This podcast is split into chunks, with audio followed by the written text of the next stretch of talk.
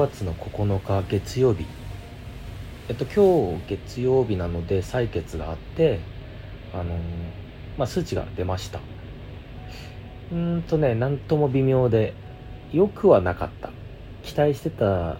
日割りで計算して落ちてく血数値とそれで、まあ、そこから底上げで上がっていくものとあとはこっちから無理やり上げてるものが3つ走っててやっぱり。そのブーストしてる分をの差分も考えたんだけどそれでもちょっと僕の予想より下がってたってことは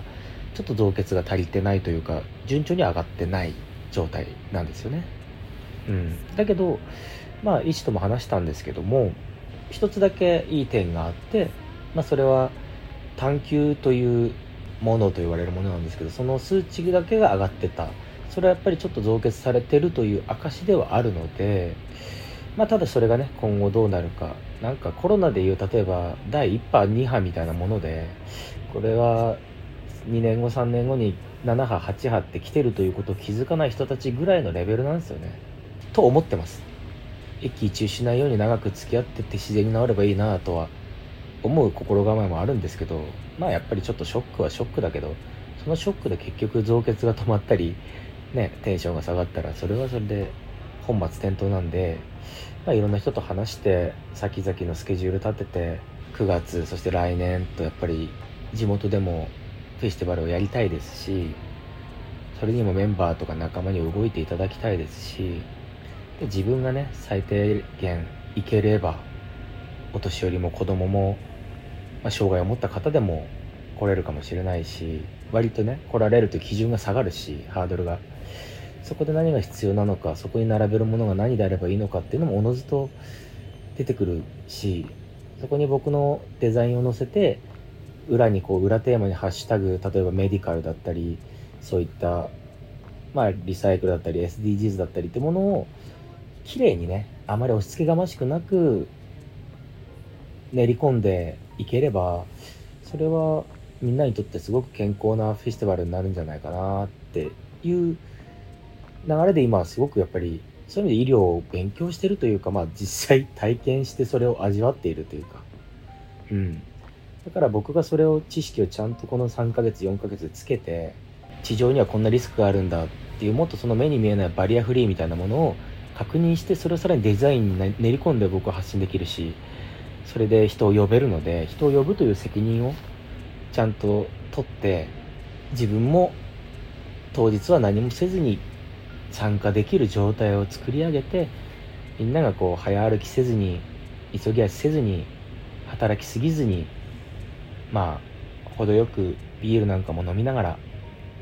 参加して楽しめるようなフェスがね作れたらまあ理想ですよね。まあそれに向けていろんな人たちと全国のいろんな人たちと話してそれで一つの小さな街のフェスティバルを作っていくっていうのはすごく大切なことかなとは思ってます。やっぱ地域だけに偏ってしまうと地域しか見えなくなっちゃうしそこにはその流れとか今までやってきたことがあるからうんそこに準じる形ではなくて何かこっちで用意したもの作ったものを提案してそれを受け入れていただいて楽しんでいただくっていうのが一番いい流れかなとは思ってるんですけど人生には。いろんな坂がございますので。それすら忍び足でしっかり確認しながら一回落ちたら死んじゃうんでね。頭打っちゃうとね。だからそれ頭打たないようにね。今後はもう慎重にいきたいなとは思ってます。あの昨日か。あの長野県から届いたリンゴジュースがすごく単純に美味しくてすりおろしりんごが入ってるんですけどそれをねいいサイズで送ってくれるんですよね。あので一瓶一瓶ね毎日1本飲んでそれも実は要は血管を太くするビタミン C が血管を太く強くするっていうのがあってそれはまさに今本当に必要で今日採血があったんですけどそれがね1時間かかったんですよねそのルートを取るのに。要は輸血をするための血管の丸いところにでも中間に針を入れないとその要は血が入っていかないじゃないですか、まあ、今日は血小板赤血球あとはそのえー、っと何ていうのかな？白血球を上げるフィルグラッシムっていうそういう薬があってまあそれを入れて、まあ、それに付随してアレルギー出ないように他のものも入れたりしてるんであのまあ全部で1234 5まあ量はそれぞれ違いますけど5種類入れたんですよ。うん。まあでもそれも入院してから結構頻繁にあることなのでそんなに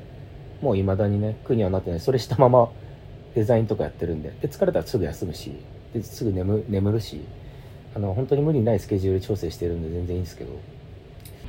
まあそのルートがすごく取りづらいと。で2人がかりで5回目でやっと行ったのかな。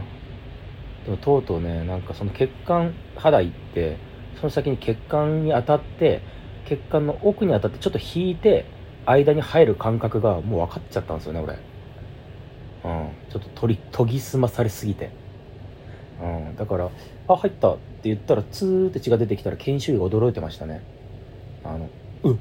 分かるんですか?」え今分かったよ。来たって言ったじゃん」っつって。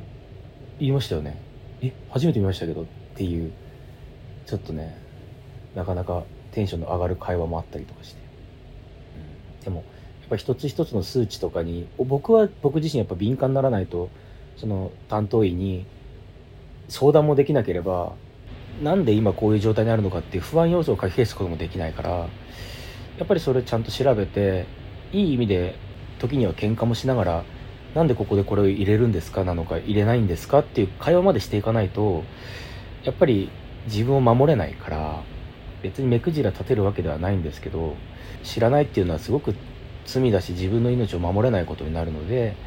まあ、そこは必死に食らいついてねあの勉強してでみんなにも伝えられるということは一番の良かったことになるしお仕事の一部になるかもしれないしね。だしそれは広がった方がいいしみんなが知ってた方がいいことだから絶対に生きるためだからね。だからそれを今勉強できてるっていうのはすごくありがたいし僕は医療専門学校に行ったわけじゃないけどもなんならその4月から入ってきた研修医と一緒にこう学びを得ているというか。うん。なんなら研修医より先輩ですからねここ入って2月に入ってますから。まあだからそうやってまあ楽しみながら学習もしなあとやっぱりちょっと筋トレをしなきゃダメですね。足？うん。やっぱなんだかんだベッド上でパソコンやったりちょっと足下ろしてやったりとかしてますけど。うんまあちょっとつま先立ちしたりで貧血になったらダメだから一応そのギリギリのとこでこうちょっと右足もも上げたりとかさストレッチしてから寝たりとか、まあ、そうやってやって最低限柔軟な筋肉は作っておかないとそれだけで今体重落ちてるというかね落としてるんですよね。あのコロナで超えた体からできればね1 0キロ落として退院したいんですよ俺は。うん。そうするとね大体二十歳とか二十歳前半ぐらいのね体重プラスちょっとぐらいになるんですけどあんまり細くてもね気持ち悪いっていうかなんかガリガリの40歳もどうなのって思っちゃうからあのまあできるだけちょっとねあのみんなが心配にならないぐらいに調整してうん、なんか出れたら一番ベストかなと思ってます。なんか寺に断食行ったんだみたいなぐらいで、うん、でも今本当に梅干しと鮭とおかゆが一番美味しいっすね。要はなん生きるために食べるということを根本からちょっと一回見つめ直せてるということは今まで暴飲暴食パーティーだった僕にとってはすごくいい懺悔というか、えー、いいあの反省にもなっていてで今後それをね徐々にまたもっと楽しめるためにスタジオを作ってるような状態なので、まあ、単純に本当目が覚めて動いてさえいれば希望しかないというかその先には楽しみしかないので、うん、なんかみんなもこういう話するちょっととはいえさみたいな。いやいやいやってなるけども割と皆さんと条件は変わってなくていつぶつかって死ぬか分かんないしみんなも、うん、まあ縁起でもないけど。でもそれは条件は一緒なので逆に僕はシェルターにいるから安心で安全でね足りなくなったら足してもらえるし。って考えたら直接触れない以外は全て皆さんとは条件は一緒なんですよ。やってることは。やれることは。むしろ俺は贅沢な条件にいるからこういう時間もあるしだからそこでやれることは最大限やるしみんなみんなに知ってほしいこと発信するしいるものいらないものっていうものがねすごくシンプルになってきてるのでやっぱり健康でいてほしいし生きてほしいし俺がなんなら俺が出てからちゃんと会いたいからちゃんとしててねっていう感じ。いなくなっちゃったって嫌だもんね。やっぱり。会うために発信してるし。会った時の喜びをねこうブーストするように今は発信をしてるので。まあなんとかやっていきたいなと思うし、まあ、この発信も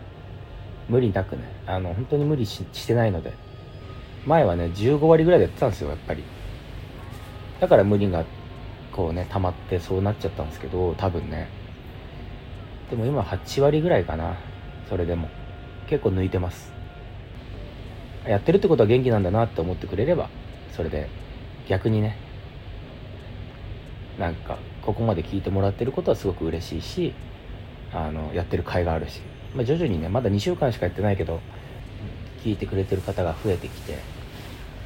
情報が広がると嬉しいなとは思ってます。だからどうってことはないですけどあっていい情報はあった方がいいので発信できる人が発信すればいいかなとは思ってますんでね。みんなそれぞれ自分のやり方で自分のペースで大切なものを守りながら自分を守って好きなことをやる。それがいい結果につながれば楽しくなってくるし。そしたらま健康にもなると。血球も上がると。いう話ですかね今日は、うん、数値は悪いけど体調は悪くないのであの本当心配しないでください。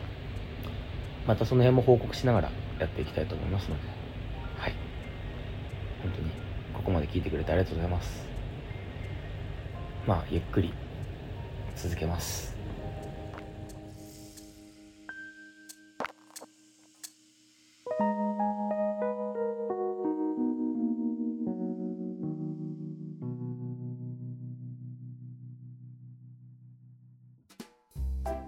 ここからは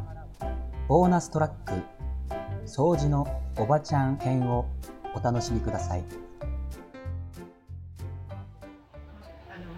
孫。孫がねただ自分一番下のあの弟の子供がね沼津で看護師さんと結婚して、えー、沼津なん沼津の婿さんうんうんうんでまああの弟は苦労してないからね。まあそんな前に。甘えてるの？そんな前にほら自分でお金出して建てたうちじゃないから。あ親のうちだから。まあね。うんだってそんな苦労しない。ねしないで建てたら天狗になってんだよ、まあ大切にはしづらいよね自分で苦労してね建てたうちと全然違うじゃない？あげるってもらったやつだね、うん。すごいんだよ。だから婿さんだから働かなくちゃダメでしょ？あもう親はねあってもなくなってああらら。たうんそうそうそう。私も言うことね人に言うだけで。ほんとクソ生意気。クソ生意気だって苦労してないからね。うん。まあ本人的な苦労もあるだろうしね。だからね。あのほら。前はね御殿場に今も御殿場か。うん。あっちのお寿司美味しいんだってよ。あそ海だから。うまあまあね、うん。静岡ハンバーグとか寿司とかね有名だもんね、嫁さんの方が金持ってるいいな。玉残しだ。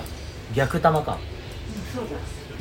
でももともとだからそんなとこ行くからね天狗になるんだ まあそれも才能じゃない？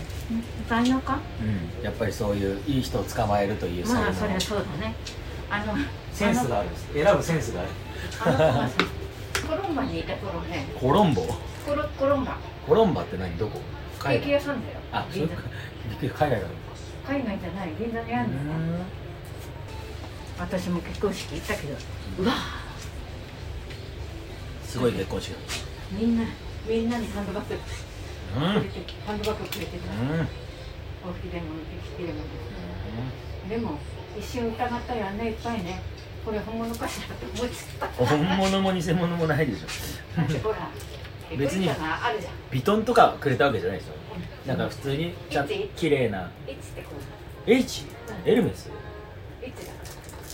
エルメスくれた。のそんなことある？すごくない？だからみんなにエルメスのバッグ配ったって。みんなじゃないかもしれないよ。ああご家族だけってうん。ね、まあそりゃそうだよね。それがもうどっか行っちゃったんだどっか行っちゃうんかい。うん。大切にして。いやいやいやあの私ブランド品じゃないそこら島ブランドでいい。一番ねいいよね。気使わなくていい。そうだね